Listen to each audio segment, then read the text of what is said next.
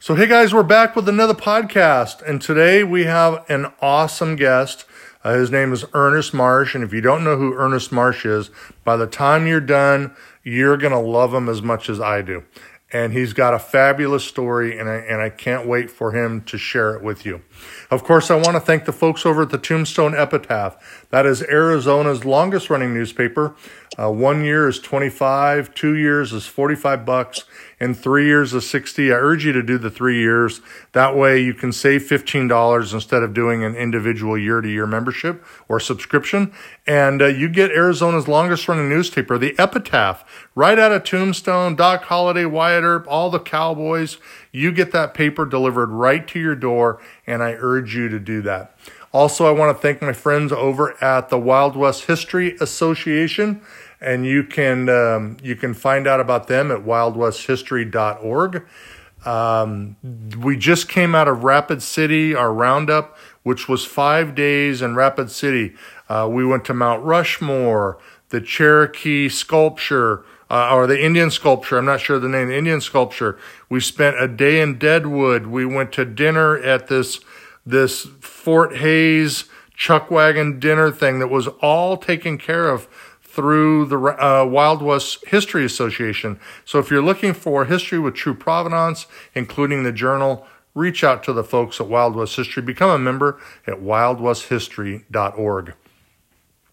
So in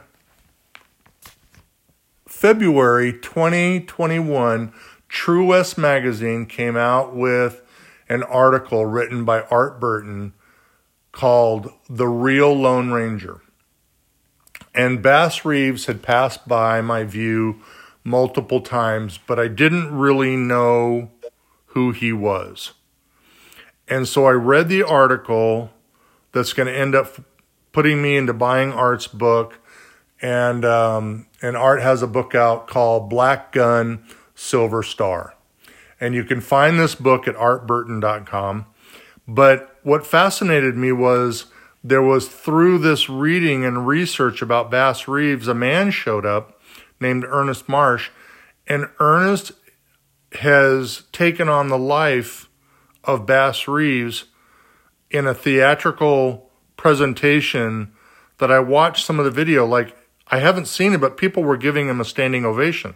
And he, in his later years, when you see Bass Reeves' later years, and you look at Ernest, it's it's an exact match. It's it's a it's a dead ringer, so to speak, and and it's just phenomenal how much the two look alike.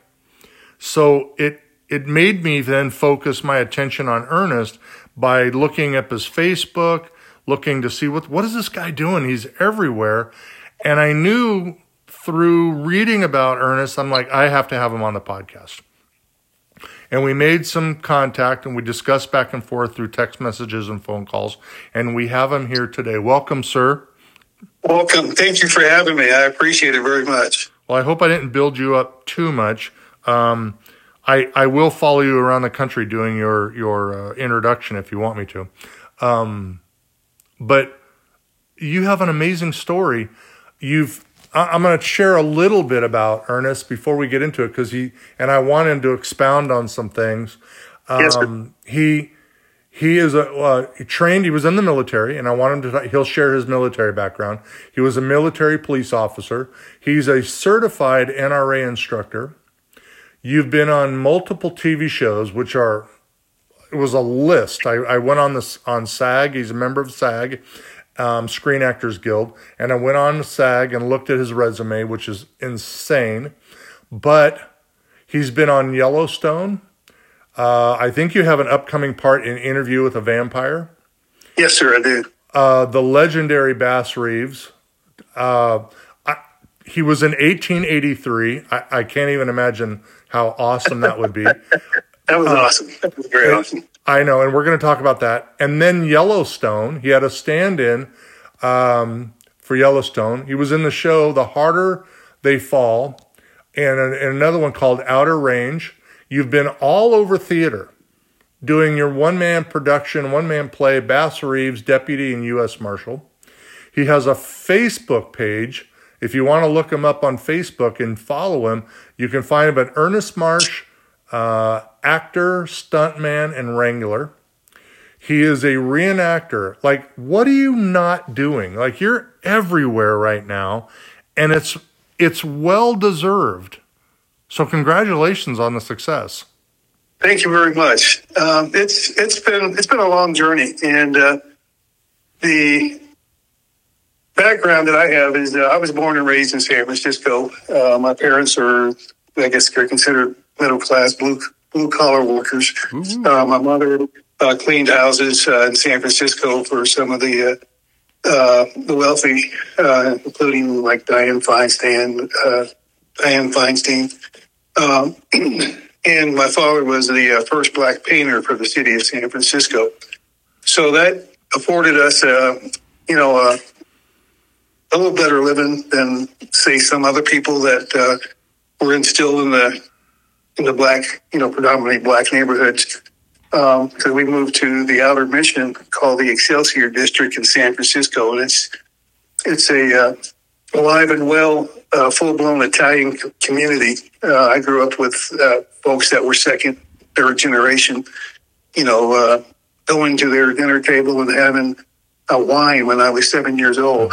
It's like it's like I couldn't I couldn't believe that. But uh, growing up in that in that neighborhood, it was really diverse in regards to racial, uh, you know, uh, back breakdowns. Uh, uh, Italians, uh, Mexican Americans, Black Americans, Chinese Americans, Korean Americans, Filipino Americans, um, Jewish Americans. It was just such a diverse neighborhood that we didn't need to be bused when the busing issue came to light, where people had to be bused to to uh, for segregation. You know, yeah, yeah. It just it was uh, it was just one of those things that we just were. It was a very happy uh, happy time, and uh, what I have to do is is go back and ex- explain to people that my father is from uh, western Louisiana, uh, Shreveport. Uh, a little, little town south of that called Mansfield. And my mother is from Waco, Texas. So when they came to California after uh, World War II, uh, they stayed and they decided to leave the South because of Jim Crow. And but when they came to California, they brought the country with them. Uh, you know, the country was in them. And so, it, therefore, when I was raised and brought up, the country, uh, they shared the country with me. Uh, rural lifestyle, animals, you know, farming. And uh, it was always a pleasure uh, when, when our dad treated us. Uh, we would go by a, you know, on Sunday drives after church, we would drive by a place that rented horses by the hour. And mm-hmm. that was something my father religiously gave us was at least once a month to take us horseback riding. Hmm. And that's where I developed a love for, for horses. And uh, my mother even said, hey, you have a horse in Waco, hmm. Texas. I never saw that horse. but, uh, but it was, uh, it was nice growing up knowing that, yes, I, I, I owned the horse. But, um, but when you grew up in San Francisco, were you in San Francisco or were yes, you, sir. you were in a neighborhood? So Yes. But you know, you could in that time you could head to Gilroy and be in the country, or you could head to Vacaville, which was really in the country, and. Right. And your dad is doing this to instill, and, and I'm going to say this I'm blue collar. I do air conditioning for a living. So yes, as soon as you said dad's a painter and mom's, I love them both. Like they're automatically, are they still with us? Yes, they are. Uh, oh, my dad my uh, he'll be 90 this year. My mom will be uh, 88. Uh, they still live in the Bay Area? Yes, sir, they do. Oh, yes, I, they, I, I got to make a trip to the Bay because is um because uh I got I, I you know when you're blue collar proud it doesn't matter you know and especially I love what you said about housekeepers because housekeepers yeah. people think that housekeepers or gardeners, let's say, that yes. that is their blue collar as much as anybody else. They're working with their hands. It's backbreaking work, and there there's a sense of pride that you get in completing a job or completing a task. So man, I just love your mom and dad. Even you know, I don't Yeah, even my- know them, but I love them. I have I had uh, I have two brothers, one older brother and one younger brother, and I have two older sisters and one younger sister. And unfortunately, I lost my two older sisters to lupus, um, which runs in our, our family, and uh, and it was sad to because they left uh, way too soon. Right. Um, but uh, my my dad was from Louisiana. They grew up hunting, and fishing, and that's what I did. I, I hunted and I fished. And uh, a lot of people don't understand that when you grow up in San Francisco, it's it's city, but yet it's just a place to live, a place to work. But you know, your lifestyle takes you outside of the city, takes you to other places. And that's what, what happened is that we started going to different places to hunt and fish. And uh, when, once we left the city, uh, the radio stations, AM, FM, uh, the only stations that came in were country western stations. And uh, so I, I grew uh, uh, an affinity for, for listening to country western music. Uh, I was like the only one of two uh, black guys in high school in San Francisco that listened to uh, country country western. The other guy was from Oklahoma. so was anyway, uh, but uh, we we enjoyed uh, growing up. We enjoyed the trips. You know, camping to Yosemite, camping to Kings Canyon. Uh, hunting and fishing, I would uh, get picked up by my grandmother and my step grandfather for the summer to go set up hunt camp, and then uh, Where did they live? Uh, they lived in the Bay Area also. They they lived in San Francisco. No. And uh, my step grandfather was a retired engineer from the army, and uh, my grandmother, she you know cleaned houses as well uh, with my mother. And so on the weekends, it was uh, and my you know uh, step grandfather owned a boat. Uh, you know, uh, so we would fish, go fishing out there on the Delta, uh, you know, or San Pablo Bay, Yep. or you know, or we would you know go uh, rent a you know rent a boat, uh, charter boat, and go deep sea fishing. So you know, we had a freezer, and our freezer uh, in, in our house was full of game. You know, deer, pheasants. Fish and all that. No, did we lose think them? that- We go. Oh yeah, and then my dad would also buy a side of beef um, and have it in the freezer. But it, it, it, that's how I grew up. And uh, our neighborhood, uh, there was no racial division. Uh, everybody uh, was welcome. Everybody, else's home. Uh, we spent, you know, d- dinners. We would exchange different places. Our mothers even got together one summer and exchanged recipes uh, for a week. Uh, and it was my mother makes some of the best lasagna and uh, and uh, this food called uh, Filipino food. Uh, she she makes as well. But uh, and growing up in San Francisco, you're you're you're used to the diversity of, of people.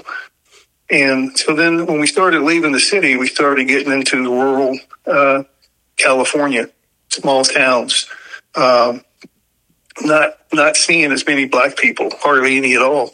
Um, and you know, and that's why one of the reasons why my dad had a station wagon was because uh, we weren't allowed or couldn't get rooms in a hotel or a motel. We slept in the car uh, on the side of the road um, for, for you know for for our safety and for the lack of having uh, places available to us. But um, once once I grew up, I, I decided to leave San Francisco.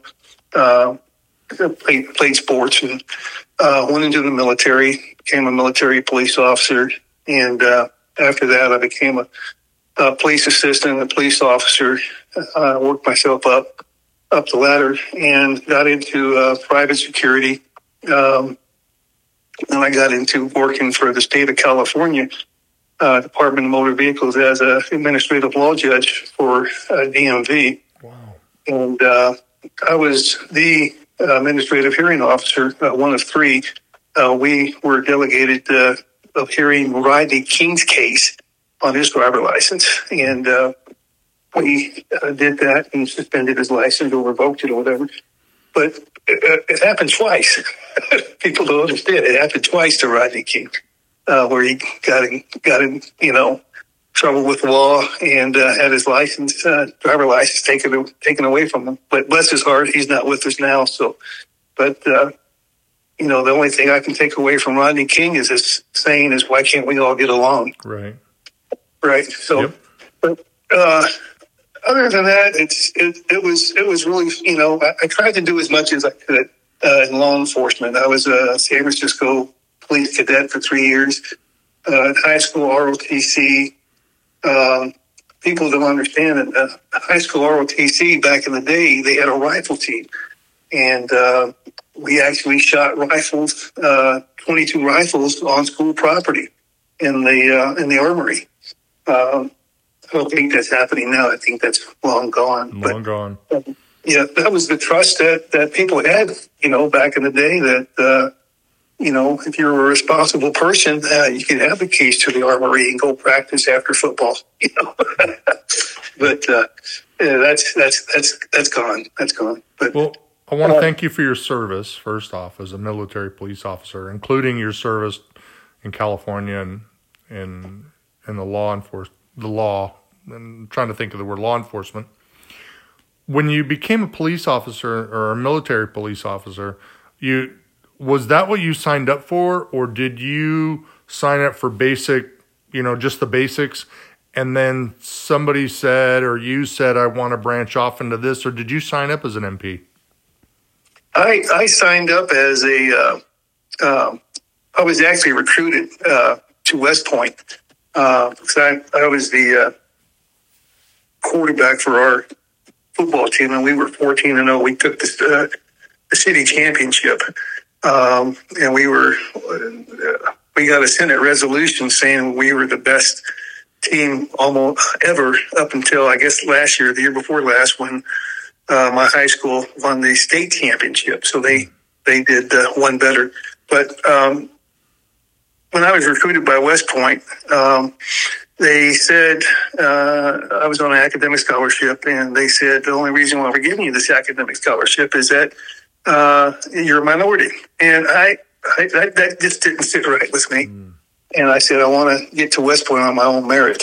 And uh, that's where, where we had a parting of the ways, and it didn't happen. Uh, so when I went in, initially it was to go in as a uh, reserve, you know, officer training corps. Uh, but I took the oath, so I went into the army and uh, had a choice between dental school and uh, dental technician school uh, or military police. So my career path was already uh, military. You know, was already law enforcement, being a police cadet for San Francisco Police Department for three years. Um, so I chose being a military police officer. I don't see you as a dentist. Open your mouth. I don't want to. And then these this big man comes over the top of me. I'm I'm taking that tooth out. Yeah, one way or the other, right? I mean, yeah, I, re- I remember the times that we used to have a you know tie the string to your tooth and tie it to the Yeah. doorknob and slam the door. I I don't I don't think Doctor Doctor Marsh would do it that way. right, Um, right. But So, uh, but you became a police officer, and, and did that take you all around the world, or were you stationed in one one place? What did no, you do? yeah, I was? I was only stationed in here uh, stateside. Uh, there was during that time back in the late seventies, early eighties. It was nothing going on. Uh, you know, the Cold War. the peace peacetime. Yeah, it was nothing. I think Grenada, Grenada may have happened, uh, but that was you know somebody else entirely different. But other than that, it was just just a quiet time. You know, a couple of you know call outs for you know uh, what do they call it. Military assistance, civil, uh, natural disasters, civil disasters, or whatever. But uh, other than that, it was quiet. And so once I uh, completed that, um, it, it took me out of uh, San Francisco and I moved to the uh, Sacramento uh, area and um, met up with what's called the uh, the Buffalo Soldiers, Oh, um, and they were uh, the tenth Cav uh, mounted mounted uh, cavalry uh, Buffalo Soldiers, and I said, "Wow, I, I, I really like these guys." Because at the same time, they were canceling the uh, Buffalo Soldier stamp, and uh, so I, I said, "Can I do this?" You know, I asked one of the you know guys. He goes, "Yeah, you can do it." So I, had, I had horses by then, and um, so I said, "Yeah, I'll, I'll ride my horse, and I'll meet you guys." And we met at whatever day it was when that the uh, Buffalo Soldier stamp came out, and we were one, one of the first cancellations of that Buffalo Soldier stamp in Sacramento. Um, it was it was awesome. So as a result of that, uh, I started participating more with the Buffalo Soldiers and uh, riding more and going to different different events. One event we went to was in Marysville, California, called uh, Jim Beckwourth Days. Uh, Jim Beckwourth was a frontiersman, and, uh, and I portray him also in my reenacting and living history. Uh, but Beck- Beckwourth was a was one of the greatest frontiersmen uh, ever. People don't realize that when they saw the movie The Revenant, Beckwourth was a part of Ashley's 100, uh, 100 Good Men, and uh, so he was there uh, when when the, that that those that was going on. Uh, but they didn't really portray uh, Beckwourth at all in The Revenant. And there was a few people of color that they flashed, but there was no uh, feature of, of, of, of Jim Beck, Beckwourth, James James Pierson Beckwourth. But So, you know, I, I'm sorry. Go ahead. So as a res- as a result of uh, doing the, the reenactment for the Beckwourth days, uh, I, I I started learning history because as a result of going hunting in Northern California with my family, uh, my father and you know uh, uncles, grandparents, uh, we started going to these places that started making sense in regards to uh, Beckwourth Trail. You know, the Donner Pass you know, Lake Tahoe, you know, the, the uh, Sutter's Mill, um, all these different historical places, uh, Fort Ross uh, in Northern California, um, you know, just and then Yosemite, all those places, and then uh, then we started, you know, driving through different Indian reservations, and I'm like, an Indian reservation? I mean, they still have these, you know, uh, up in Northern California, the the Hopi or the the uh, uh, yeah the Hopi uh, and Round Valley outside of Covelo. But it's it's just that piqued my interest, and um, and I said, wow. Uh, I want to do this more. So, you know, you start acquiring, you know, the uniforms, you start acquiring the gear, uh, so that you can present yourself in a way that's, that's, that's, you know, believable, believable. Um, one thing that we did with the 10th Cavalry Buffalo Soldiers was that we were invited to the Presidio of San Francisco when the Presidio changed hands from the military to the National Park Service. And the Presidio was decommissioned as an army base. And they uh, asked us to come, the 10th Cavalry Buffalo Soldiers. We did an encampment and we um, did like they did before, you know, back in the day, because Buffalo soldiers were actually uh, encamped at the Presidio to protect, um, you know, the settlers in Northern California and also protect the resources up in Yosemite. Um, so they would trek from Yosemite back to the Presidio, Presidio back to Yosemite on horseback. Um, so we did our encampment and we took down the flag and handed the flag over to the to the Park Service, and that was that was pretty neat. That's pretty cool. So if you're listening and you're like, I want to know more about um, Ernest, I urge you to go on Facebook and find Ernest Marsh, actor, stuntman, and wrangler. Like his page, he's posting all sorts of content. Uh, he doesn't have a website. This is this is about as close as you're going to get. You don't have a website, correct? No, I don't. Just Yeah. the uh, the uh, Just Facebook. Uh, you know, Instagram is out there, I believe. Right. Uh, but as far as the social media, it's pretty much all on uh, Facebook. Right. And so that's why I want to make sure that folks that are listening said, oh my God, I got to know more about this guy. Um, you would go Right. on uh, Bass Reeves, not Bass Reeves, excuse me, Ernest Marsh, uh, actor, stuntman, and wrangler. And then when you find that, you just give it a like and you're connected, and then you can see everything that he's doing. Right. When- as far as as far as uh, as far as um, the social media, they can also go to uh, IMDb, uh, Internet Movie Database, um, and just Google my name, or you can just Google my name um, in Google, and mm-hmm. things just start popping up. Yeah, you're you're everywhere. Yeah. Um, so you're getting into Western history. You're doing amazing stuff with the Buffalo Soldiers. You're realizing that hey, I I want to delve more into this. I want to get the clothes. I want to be presentable. I want to I want to learn more. When did Bass Reeves cross your path? Bass Reeves crossed my path back in 2010. Um, and it was just by chance somebody mentioned, a friend of mine mentioned to me that, hey, you look like uh, Bass Reeves. Well, see, I have a bushy mustache, and I've always had a bushy mustache, not knowing uh, it was the same kind of bushy mustache that Bass Reeves uh, thorn.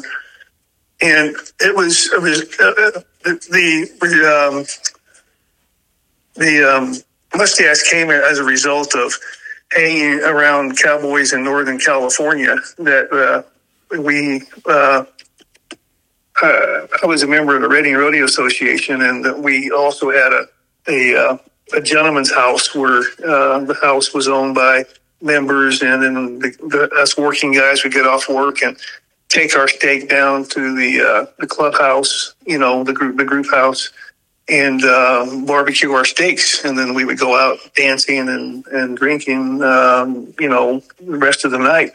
Um, but that crowd of guys were we were cowboys, and there was some criteria there. Either you you know you had to be a pilot, you know, fixed wing or helicopter. Uh, you had to own a horse, and you also had to buy into the cattle herd uh, that we that we kept. And uh, so uh, you know, I was accepted into that group of group of people, uh, and uh, ran with them, and we all had the same kind of mustache. And I just sort of let mine go ballistic and, and over overcrew it. mm-hmm. but you looked at it. Your friends told you about Bass Reeves. You kind of look like him.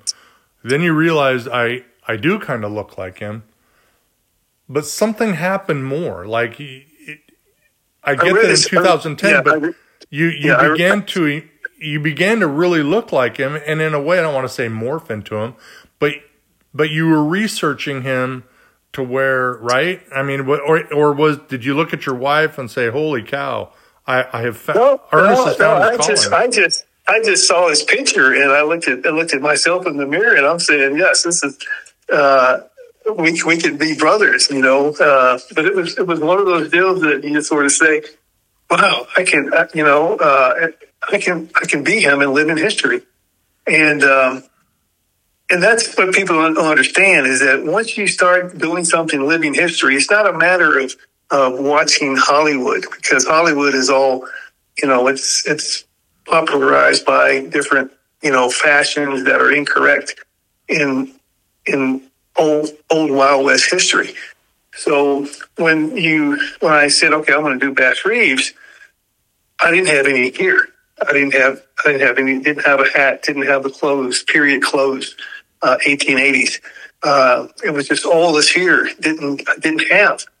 So it took me oh about five years to put this stuff together in regards to uh, a wardrobe or multiple wardrobes, and, uh, and what really solidified it for me was in 2012. Uh, Harold uh, T. Holden, the sculptor of the 25 foot Bass Reeves uh, legacy statue called Into the Territories was unveiled in Fort Smith, Arkansas on May 26th of 20, 2012. And I, I was, I was going to be there. I was, I told my boss I wanted to go, but when the time came, it was like, no, we can't afford to have you leave. And so I missed that. I missed that unveiling. And, uh, and that was going to be my coming out of you know, as, as Bass Reeves to the public. And um, so when that didn't happen, I just continued on, continued on to learn more as much as I could. I read Art Burton's books, uh, did as much research as I could online, um, and just listened to, to his, his story that he was a hero. Uh, he was a hero that was had gone unrecognized in, in history. Um, and chance Oh, civil service. And uh, and in 2020, I had a chance to uh, get into acting. Um, there was a casting call that went out for for cowboys, uh, western types, uh, down in Arizona. 12 westerns in 12 months by Travis Mills um, with uh, Running Wild Films. And so he cast me as a as a background uh, extra, and that's that's where I started two years ago with uh, movies and television uh, with with my acting career. But the Bass Reeves part, because Bass Reeves now, I hate to say it, it's going to sound weird, is now becoming as popular as ever. And, And, and I I attribute that to uh, George Floyd, and it's it's the awareness of Black Lives Matter, um, and it was like I didn't understand what Black Lives Matter meant uh, because I was saying to myself, all lives matter, but it's that Black Lives Matter in regards to what has happened to blacks since slavery, you know, uh, 16, 1600s, of not getting, being denied an education, being denied the ability to, to write. Uh, Bass was illiterate. He couldn't read or write because he was a slave. So all this really uh, sort of hit with George Floyd in regards to, you know, are blacks in America treated? How are they treated? You know, um, how are they seen? How are they perceived? And when it got to, to Bass Reeves, uh, he was whitewashed. It's basically, you know, you pick up any book at all and you would about great marshals, great sheriffs, um, you know, great people that, that lawmen of the West uh, Bass Reeves was excluded. Uh, it wasn't until really Art Burton wrote his book, uh, you know, uh, Black Gun Silver Star, that really brought Bass out of the closet, out of, you know, brought him out of the, not the closet, as I say, the trash can, mm-hmm. um, to where uh, people were saying, wow, this guy did this, you know, and Art did uh, decades, th- three or four decades of research. Um, on on Bass. And so when I read his book, I said, "Wow, this this is a story that needs to be told." And um, so I, I took it on, you know, with with with a uh, with just you know with the fever that I, I had to do Bass. I had to become Bass, and I'm six foot two. Uh, 200 pounds. Bass is six foot two, 190, 200 pounds. Um, but you know, Bass is mulatto. Uh, I'm part part white.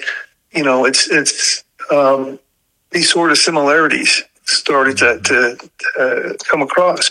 You know, Bass is an animal lover. I'm an animal lover. You know, um, it's just all these things sort of came across that. You know, here's this man, a quiet man, but he got the job done. And it's like me in my life. You know, it's like I'm not a loud person. I'm not boisterous or whatever. I'm just you know, I'm quiet and I go get my job done and, and do it well. You know, and uh, and that's but how we grew up. You know, was that our parents always told us that in order to be equal, uh, since you were a minority, you had to be twice as good, and uh, in order to be to be on the same same plane, you know, same same level as there anyone else. But um, I, I said Bass Bass is a person that just needs to to be told. His story needs to be told. And I went to uh, Muskogee to uh, in 2019 to uh, the Bass Reeves Western History Conference. It was a three day event, and I remember uh, getting the time off work, jumped on a plane, got to Tulsa, got me an Uber straight to the uh, Three Rivers Museum uh, for the Bass Reeves Western History Conference, and they said, "Oh, you should have been there earlier. You could have won the mustache contest." but that's and that's where that's where it basically started. It started there in regards to my coming out as Bass Reeves and in, in public, public, and getting uh, the notoriety uh, and you know the uh, different different castings. Uh, I was cast in uh, a movie called The Righteous Twelve as Bass Reeves. Uh, that's that's currently out right now in different venues. Uh, you know, coast to coast. That was Avondale Pictures by Chuck Williams, and um, we actually shot that in Tombstone, uh, Arizona.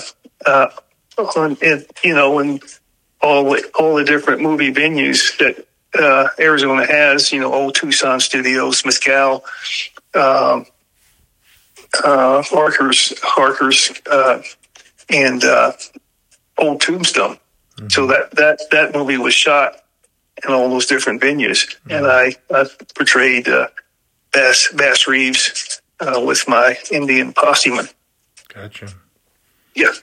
When when you started doing the Bass Reeves part and living, I don't say living your life, but living your professional life because he's probably your profession now. Um, was it difficult finding because Art Burton had written the book about him, but was it difficult finding information since he was, and I don't want to use whitewashed, I'd rather say covered over. He was covered over and forgotten about and pushed aside. Was it hard to find information about him in the beginning? Or, or was Art Burton's book so instrumental in your learning and grasping of Bass Reeves? Was that enough? Uh, no, and this this is the reason is that fiction and nonfiction.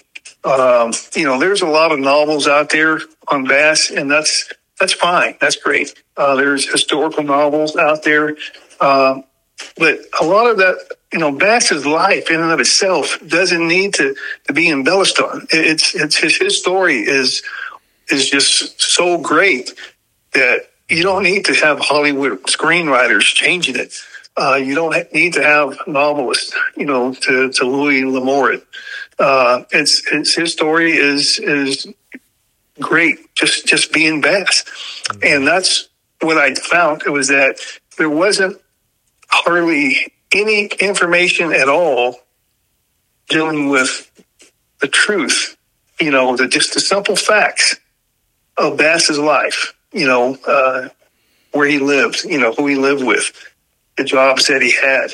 You know, um, and we're and we're I, I research Bass every day, uh, trying to find those periods in time that are unaccounted for. Um, but it's it's real easy to find information on Bass in a novel mm-hmm. or or a comic book. Um, you know, uh, but it's really hard to find information on Bass that is accurate and truthful, and it, and it really happened and uh, and that's why Art Burton is, is the uh, the best selling author uh, on Bass Reeves because his book is all fact. It's all factual. Well, and that's why I like I love this article that he wrote in the True magazine. If you guys want to see the True that I'm talking about, go to the back go to truewestmagazine.com. You can go to order a back order or back issue and that's the February March 2021 uh, magazine but in the magazine is this, you can't even put it down because the pictures, like I'm a picture person, but it's Bass Reeves, The Invincible Lawman by Art Burton. You know, you really want to go get this magazine because the the pictures in the article are are they are great. Like you can't I can't even believe where Art got these photos. And then there's even he even debunks some photos that people think are Bass Reeves, and he's like, no, these aren't Bass Reeves, and don't buy them. You know, it almost says, which it does for me, is follow my book because my book I've researched if you want to know the truth. And again, that's Art Burton's book. Uh, and I haven't met Art, but I'll, I'll meet him soon. Art Burton's book. You can get Black Gun Silver Star at artburton.com. And I'm sure he's at booksellers and Amazon near you. Yes. We have about we have about twenty minutes. The um, the book is Oh, you go. is an audio audio book as well. Uh, so it's a it's a, it's something that I, I use as a as a tool, and uh, I have my earbuds in listening to Art's book uh, via you know audiobooks and. And it's it's running. Uh, It's running when I go to bed. It's running when I'm doing my chores. It's running when I'm driving, and it's uh, to, to get to get to living because there's always information that I missed that I that didn't get the first time, and I'm like, oh wow, that that happened. And a- a lot a lot of things happened with with Bass, and that is yes, he's getting his notoriety, and I and I attribute that to the George Floyd movement, Black Lives Matter. I attribute Bass is getting his notoriety as a result of the policing, the modern day policing in regards to um, how cops have that discretion to be the judge, jury, and the executioner, in, and the snap of a finger. Um, so you have a you have a police officer, a lawman that is a slave, was a slave, that defeats you know all those obstacles and becomes a, a living legend. Um, and that story isn't told. It's, it's, there's you can count Bass's pictures on your hand, on one hand, known, known pictures, and that's why there's a lot of mis uh, in regards to, hey, we think this picture is and we think this picture is Bass. No, those are pictures of criminals. those are those are pictures of uh, uh, other people that you know Bass. uh, Is, he was maybe maybe he was camera shy. I don't know, but there's you know there's there's no pictures of him. And what and what really lacks is that there was no one that did his autobiography like some of the other gunfighters, like some of the other lawmen. Um, you know, like Wyatt Earp, he sat down with an autobiographer and gave his story. You know, Bass Reeves didn't have that opportunity. You know, and uh, but what we do have is a living record in the National Archives of all the stuff that he did in regards, you know, he's, his testimony on the stand. Uh, we have newspaper articles that say, "Hey, here's here's Bass Reeves coming into town with 16 people, you know, all at once, you know." And people don't understand the the Indian Territory was like present day Oklahoma, and present day Oklahoma uh, is a result of those marshals, deputy marshals that went into the Indian Territory and cleaned it up because there was a it was a, a land of, with without any law. Um, you know, just the Indian tribes, but the Indian tribes had their own problems. Uh, they had their own police force. You know, the the Indian Lighthorse policemen. Um, so uh, the Indian Territory was an equivalent to like today going to Mexico to escape, you know, uh, prosecution.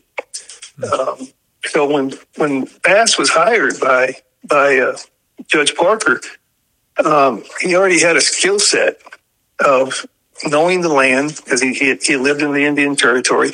He knew the people. He knew the Indians. He knew the he, he knew the uh, the uh, the whites that were you know leasing lands from the Indians. Uh, he knew the uh, the slaves, the, you know the the slaves that the Indians owned, and uh, they they were you know now a part of the the, the free. Uh, and he uh, was a black man, so he uh, was a little looked at a little more. Uh, you know, they accepted him more so than a, than a white man, a, a white lawman. So he was able to get a lot done in, in the Indian Territory by by these the number of arrests in the, the period that he he walked in the Valley of Death. You know, he, he rode in the Valley of Death. You know, because uh, about eighty miles, you know, west of uh, Fort Fort Smith, they call it the deadline, and that was you know uh, telling lawmen, hey, you're, you're, we're going to shoot you on sight. yeah. So, Well, but you know, it's it's it's just it's just one of these things that I I just sort of say. Yes, you know, when I introduce myself and I, I'm talking to people and I'm in I'm in wardrobe, I, I am Bass Reeves, you know, and it's uh, I, I bring them to life. Well, and I've seen your video, and you can go on YouTube and search it out on YouTube. And uh, I think there's some links in your Facebook page because I watched the YouTube. It was fantastic. You come out Thank with you. a rifle, you come out with a saddle, and you look fantastic. You look amazing in the hat and the wardrobe. And what you said is true. When when I saw you come out on stage, I'm not looking at Ernest Marsh. I'm looking at, and I don't want to say younger Bass Reeves because he was much better looking you, but the older, the older Bass Reeves because that's really what you portray. I was giving you a joke. You didn't go for it. Um, yeah, I was waiting for the phone to go click. Um, Right. but right, right. um, you know, you you look just like him, and then and then the history that comes from you is insane, and and you're doing such a great job at it, and and I hope Bass is up in heaven saying, "Man, dude, keep doing what you're doing." Thank or thank you, you know, thank you for for bringing credit to uh, my life. The uh, it's it's not about me. It's it's about Bass, and I tell people that all the time. And um, Yeah, but you but, know, but it is about you in a way because you took you took the responsibility to say, and even through the influence of Black Lives Matter, to say, I'm going to research this. I'm going to do this. He needs to be recognized. He was a great man, and it's his time to shine. So, as much as I, I get that you want to say it's about Bass, from my view, it's also about you doing an amazing service. Yes, yeah, I, I appreciate that. I, I, the biggest thing I uh, misidentification I had was while I was in Tombstone for uh, Doc Holliday's. Uh, they they celebrate you know Doc Holliday's, uh, you know Wyatt Earp days, and there's the big Helldorado. And but I was in Tombstone, um, and that's that's a great venue for reenactors and living history people. And I was walking the street, and somebody walked up to me and said, "Hey, you're you're you're Wyatt Earp, aren't you? I said, well, hey, uh, you know, I, I know the sun is hot here in Arizona, but it's not that hot.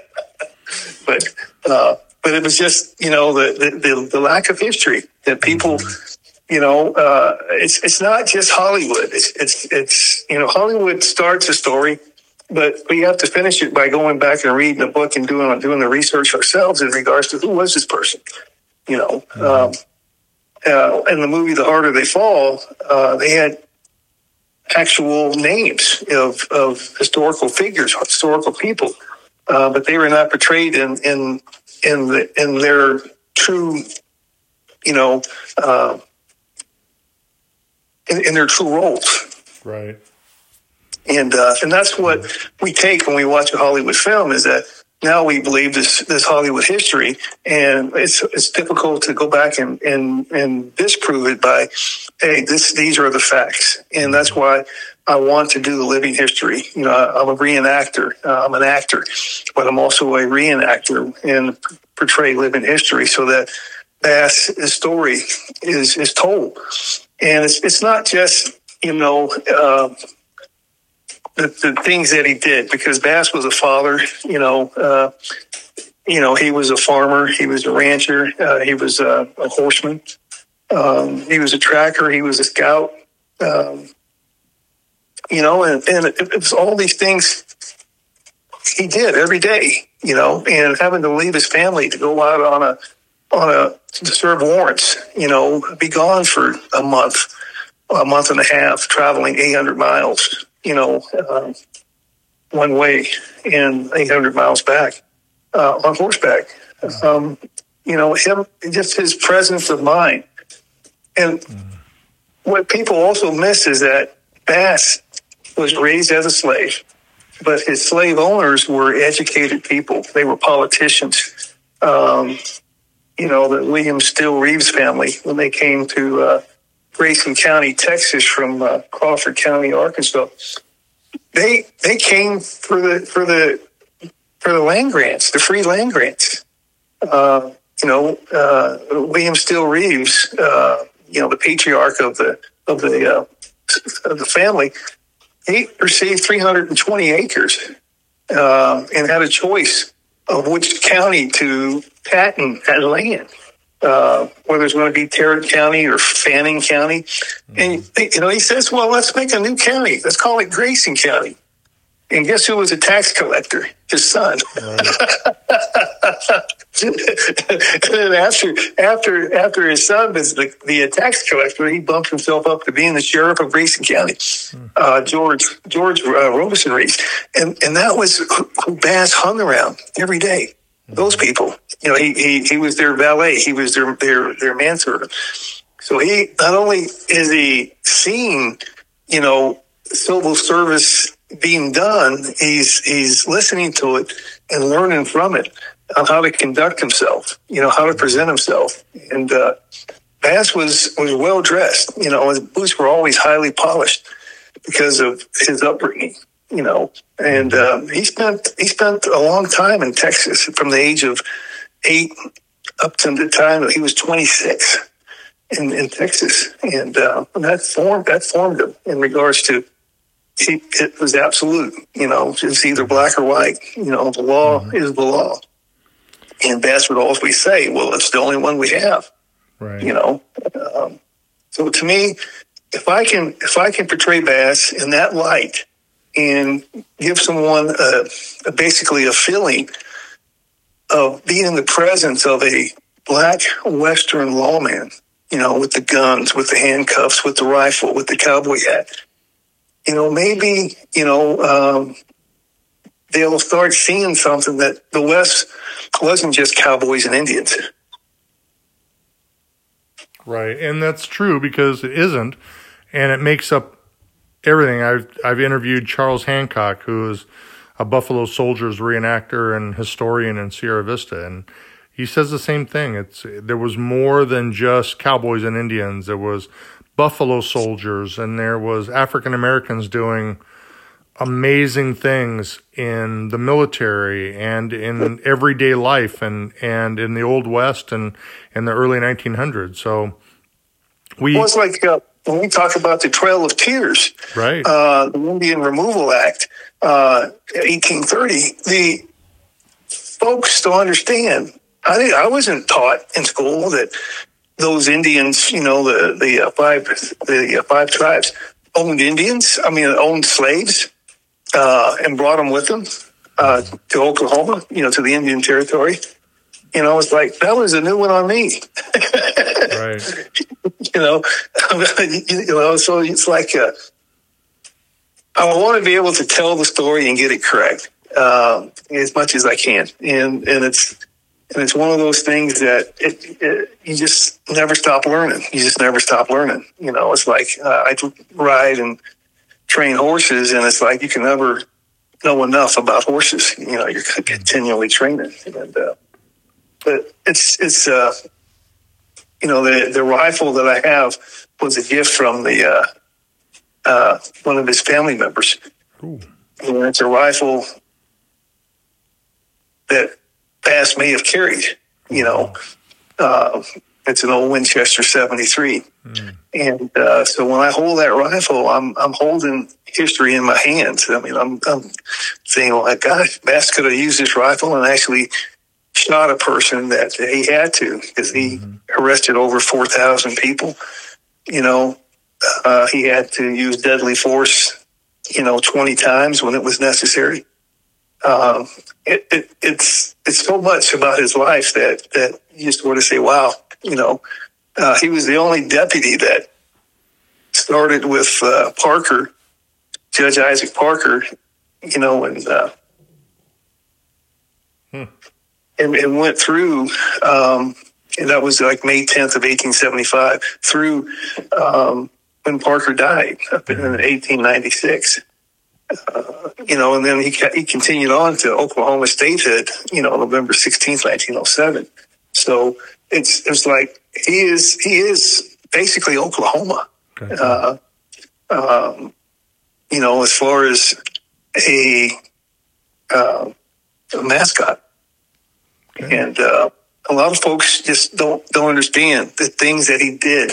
You know, for Oklahoma, for his job, for duty um, that gets overseen. you know, because you, you have to imagine bringing in those criminals. Each one of those criminals could have killed them, could have assassinated them. And then that was the, the, you know, the Indian Territory. That's where they lost the most U.S. Marshals, deputy marshals. Um, well, let me, let me ask you. Let me ask you uh, before yes, we, because we're coming up to the end of time. It goes by fast. yes, Um, will you come back again? absolutely. Because we haven't even spoke about 1883 or your Yes. acting, and I think there's Yep. more to dive into. Because I'd like to do a deeper dive into uh, Bass Reeves than we're doing now. Yeah, I I got to tell this one story before we leave. Okay. Bass Reeves and Belle Starr. People know Belle Starr, you know, the Jesse James, the female Jesse James of the West, which you actually knew Jesse James as well. But Belle Starr lived in the Indian Territory, uh, Younger's, Younger's Bend. Um, that's what they call that on the, on the river.